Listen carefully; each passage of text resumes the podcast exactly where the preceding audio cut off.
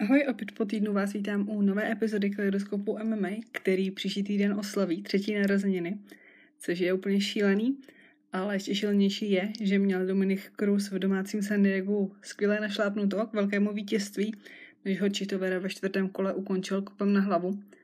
A ještě o něco šílenější je to, že přesně fotku s tím setupem na tenhle kop Marlonovi pár dní před zápasem poslal, bez jakéhokoliv komentáře jeho trenér Jason Perillo, a či to věděl. No.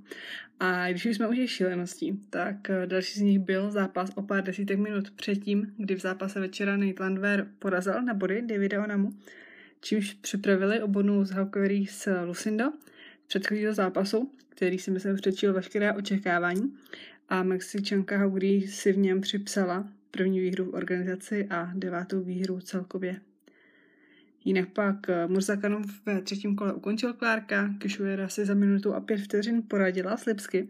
Komu se minulou sobotu ale vůbec nedařilo, byl Bruno Silva, který s Merchardem prohrál na submisi, což zase není úplně tak neobvyklé, protože Gerald je specialista. Ale co mu přineslo výhru v tomhle zápase, bylo především zlepšení v postoji, ke kterému určitě přispěl jeho přesun do Killcliffu FC. Dříve známe ho jako Sanford MMA a dřívější nás už necháme v historii. Myslím si, že nemá smysl toho zabředávat a Merchard pak po zápase přijal výzvu od Petrovského, který ho vyzval na jeden z předchozích turnajů. Nečekanou výhru si připsala Angela Hill, která porazila na body Lupy Golines a zároveň překonala metu 1500 signifikantních úderů v zápasech, kterou mezi ženami v UFC překročila zatím jenom Jona a ta už vlastně další údery nepřidá po konci kariéry. Výhru na Split Decision si připsal Martin Bude, který i přes výhrady fanoušků porazil u rozhodčí Lukaše Břeského a má tak zatím v UFC dvě vítězství. Vyhrála i Nina Nunes, která přesvědčivě porazila Cynthia Calvio a následně ohlásila konec kariéry, protože chce mít další děti a kariéra zápasnice se s tím moc neslučuje. Stále ale u MMA zůstane jako trenérka, ve které se našla, nebo v tom trenérství se našla v průběhu natáčení Ultimate Fightera, který vlastně teďka skončil a nechci sem tahat politiku, ale když eh, říkám o tom, že ukončuje kariéru, protože chci mít další děti, tak si nemůžu odpustit shoutout pro takové ty tendence rodit, co ženy mají. Ale radši dál doplním ještě ty poslední výsledky. Benitez z první kole ukončil Ontiverose, Tysonem knockoutoval Ode Osborna, Josh Quinlan si připsal první výhru v UFC nad Vitem, kterého ukončil a Zalal s Blackshearem otevřeli turnaj remízou a možná docela dneska melu, ale potřebuji to nahrát co nejrychleji, protože musím za chvilku běžet. Ale tam to by teda bylo k minulému turnaji, ale v téhle epizodě se budu samozřejmě věnovat tomu dalšímu, který nás čeká v sobotu 20. srpna, když se Kamaru Usman v odvětě zápasu z před sedmi let utká s Leonem Edwardsem, který se pokusí sebrat mu pás šampiona veltrové váhy. Čeká nás návrat Luka Rockholda i návrat ruce podílové do UFC, ale vezmu to postupně od předzápasu. V rámci nich nás čekají dva zápasy v muší váze. V tradičním souboji Mexika s Brazílií se Victor Altamirano utká s Danielem de Silvou. V organizaci sice nejsou nováčci, ale oba budou bojovat o svoji první výhru. Druhý zápas v nejnižší váhové kategorii v organizaci pak bude mezi Amirem Albazim, který je zatím UFC perfektní, a Franciskem Figueredem, který minule vyhrál nad Da Silvou, který bude kartu otevírat. V atomové váze se Auri Schilling utká s Jayem Perinem. Ve Valtru se doklese po první porážce v kariéře. Vrací tréninkový kolega Dustina Poriera Edgy Fletcher, který nastoupí s Angie Mlousou. V pérové váze se Sean Woodson utká s Lucien Saldanou. V lehké váze nastoupí Jared Gordon s Leonardem Santosem a před zápase pak v těžké váze uzavře souboj Marcina Tibury s Alexandrem Romanovem. Jak víte, tak Tibura minule prohrál s Volkovem a Romanov je neporažený se skóre 16-0 je rozhodně jeden z vycházejících talentů těžké váhy. Hází se soupeře i trenéry po oktagonu, jak se mu zachce. Ukončuje zápasy a navíc teď i zapracoval na síle. Když si porovnáte, jak vypadal v prvním zápase v UFC a jaké má tělo teď, tak je vidět velký rozdíl. Evidentně se začal věnovat i nějakému silovému tréninku. A no, z ty budou ho čekat urč, určitě zkouška, jestli už je připravený na to se utkat se špičkou divize protože on sice je nováček v organizaci, ale zase není úplně nejmladší, i když 31 let je v UFC vlastně, jako by mu bylo 15 a má hlavně velmi specifický styl boje, který bude oříšek pro většinu zápasníků, protože v těžké váze bývají především postojáři. A ještě teďka vlastně navíc má Romanov šanci postoupit žebříčkem nahoru a být novou hvězdou divize, když je teďka Tom Espinel mimo se zraněním. Stále ale platí, že Tibura je dosud nejzkušenější soupeř, se kterým se kdy utkal a má černý pás v brazilském jiu což ale zatím pro Romanova u jiných soupeřů nebyl nějaký problém v tom, že by je ukončil na submisi. Před zápasy UFC 278 pro nás začnou v noci ze soboty 20. na neděli 21. srpna o půl jedné ráno a hlavní karta pak tradičně ve 4 hodiny s tím, že Lucie Podílová je na ní druhý zápas, což znamená, že kartu otevře někdo jiný a to bude zápas v poločišké váze mezi Tysonem Pedrem a Harrym Hansakrem. Pedro umí zápasy rychle ukončovat, navíc je to kolega Tujvasy, který má zkušenost ze zápasu právě s Hansakrem a předpokládám, že postavení tohohle zápasu na kartě je způsob, jak Pedra, který se minule vrátil po delší pauze, představit fanouškům. Navíc je pravděpodobné, že UFC se časem bude chystat znovu do Austrálie, kde tradičně turnaje pořádali. A minulý týden byl oznámený turnaj v Brazílii. V lednu tam proběhne UFC 283, takže se dá předpokládat, že po Británii, Singapuru a Francii bude chtít UFC znovu zavítat i na další místa. Reálný je stále ještě turnaj ve Švédsku, který by měl proběhnout koncem roku, ale dosud není nic oficiálního.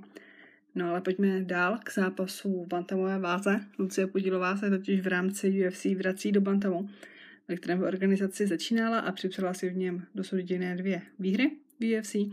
Soupeřkou bude Číňanka Jananvu, přezdívaná Mulan, která má na kontě nyní tři prohry v řadě a nejspíše zápasí o setrvání v organizaci. Navíc její prohry jsou s Inui, Edwards a Bueno Silvou, což nejsou úplně nejlepší zápasnice, které UFC nabízí, nebo má pod smlouvou. A pro Rusku je ten zápas rozhodně skvělá příležitost se ukázat. I s ohledem na to, že ten zápas je na hlavní kartě a bude mít velkou výhodu určitě i v tom, že tím, jak se připravuje v SBG a Johna Kavahana všichni znají, nebo většina fanoušků zná, tak si myslím, že se na ně bude upírat mnohem více pozornosti než v minulosti. Na druhou stranu je otázka, jak nějaká pozornost navíc bude vlastně na ní působit a jak si s ní poradí. V každém případě si ale myslím, že tenhle ten zápas by měla vyhrát bez nějakých větších problémů. V bantové váze nás pak čeká zápas Jose Alda s Mirabem Dvališvilem, který se vrací po zranění ramene.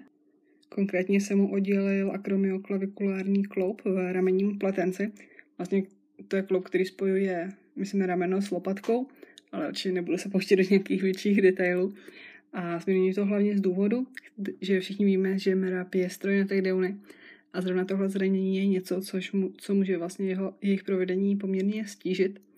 Nicméně Dvalšvili má teď na kontě sedm výher v řadě, naposledy ukončil ve druhém kole Moraese a jeho trenér nezapomíná vždycky zmínit to, že i své první dva zápasy v UFC sice oficiálně prohrál, ale nebyl daleko od výhry.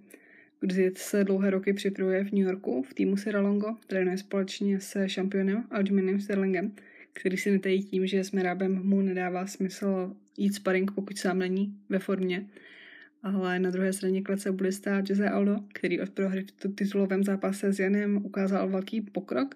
Schazování je pro něj stále jednodušší a má na kontě tři výhry v řadě. Porazil postupně na body Čita, Muñoze a naposledy Roba Fonta – ten zápas eh, pro něj může být eh, v mnohem zlomový, ale to dlouhodobě prohlašuje, že chce zápasit do 35 let.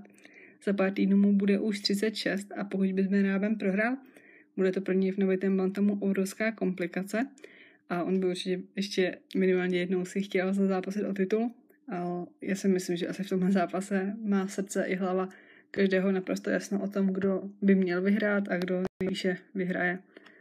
Což ne vždycky musí být eh, ten stejný zápasník. No. Překvapivě důležitým se stal i zápas Kosty s Rouholdem, který bude ve střední váze. Oba zápasníci navážili, Kosta měl zvážení mu své problémy a pro Rockholda to bylo první skazování do střední váhy od začátku roku 2018, kdy se pak pokoušel přejít do polotěžké a vůbec mu to nevyšlo. Každopádně oba dva zápasníci váhu zvládli a zápasu tak nic nebrání. Favoritem zápasu je Costa, Rockhold, ale jako bývalý šampion UFC přijde mi, že říká všechno správně. Je ale otázka, zda své slova o tom, jak se bere Kostovi duši, dokáže překlenout realitu, protože starý Rockhold by zřejmě s Kostou udělal přesně to, co Adeseně, ale jak je na tom Rockhold teďka ve 37 letech a více než 3 leté pauze, budeme moci zjistit až v neděli ráno. Pokud by se mu pak povedlo třeba Kostu ukončit, tak s ohledem na to, že už šampion porazil většinu ze špičky žebříčku, tak by v případě výhry Adesini nad Pehirou mohl klidně být i Rockhold v diskuzi o dalšího vyzývatele, což je trošku absurdní, ale proč ne? Čím se dostávám k hlavnímu zápasu večera, protože to je další, kdo musel opozici vyzývatele dlouho bojovat. A to byl Leon Edwards, který v prosinci 2015 s Usmanem prohrál a až po sedmi letech a deseti výhrách v řadě se dostává k šanci na odvetu. A stejně jako jsem dokázala v posledních dnech přesvědčit svoji hlavu, že Rockhold dokáže porazit Kostu, tak si myslím, že Edwards má na to stát se šampionem. A než to vypnete, tak bych chtěla ještě zmínit pár důvodů, proč by měl vyhrát na zápasníkem, který je diskutovaný jako nejlepší MMA zápasník všech dob. A hlavním důvodem vidím to, že v prvním zápase byl Edwards hodně mladý. Byl mu pouze 23 let, nebyl tak zdatný ve wrestlingu, i když na druhou stranu je pravda, že většina těch takedownů Usmana přišla po Edwardsových chybách, Usman se teď navíc vrací po operaci ruky, konkrétně té ruky, kterou poslední zápasy ukončoval soupeře. A v poslední době se hodně pozornosti točilo kolem jeho bratra. Dokonce se i mluvilo o tom, že řeší vše, jenom ne Edwardse, což si myslím není úplně ten případ, ale částečně na tom asi něco bude, protože proč by měl Usman, který se od jejich prvního souboje vypracoval do formy, jaké je teď, měl vlastně nějakým způsobem obávat zápasu s někým, koho už v minulosti porazil a kdo v posledním zápase sice nad Diazem vyhrál, ale jak Diaz, tak i předchozí soupeři dokázali Edwardse poměrně dobře natrefovat. A Usman se v posledních letech po přesunu k Trevoru Whitmanovi výrazně zlepšil v postoji a připsal se i několik výher na KO. Takže ve chvíli, kdy byl blízko jeho ukončení Diaz, který určitě nemá tak silný úder, proč by se k němu nemohl dostat Usman. No, ale možná tohle bude znít trošku směšně, ale osud si rád zahrává s příběhy, jako je tenhle. A paralela jejich životů je nepřehlédnutelná. Stejně tak jako paralela s tím, jaké překážky musel překonat dosud jediný britský šampion Michael Bisping, než získal svůj titul. Ale, jak říkám, je to MMA a Usman je bez pochyby jeden z nejlepších zápasníků historie a je tak možné, že potečka s Masvidalem v zákulisí zůstane highlightem Edwardsovy kariéry, když já osobně čekám něco trošku jiného. A sice jsem jakože řekla spoustu věcí, ale vlastně vůbec nic, ale dneska bych to tímhle ukončila. Pokud budete chtít UFC 278 diskutovat, tak můžete dorazit v sobotu 20. srpna od 8 večer na Twitter do prostoru, který nalinkuju v popisku epizody. Budu moc ráda, když se stavíte a zapojíte do diskuze. A ještě uvidím, jestli vyjde epizoda příští týden. Pokud budu stíhat, tak bych vydala výsledky a případně, když nebudu stíhat, tak bude příští týden pauza. A stejně jako bude v UFC pauza a další díl by pak vyšel až před turnajem v Paříži, první víkend v září. Ale to ještě uvidíme. Všem moc děkuji za poslech a ahoj. thank you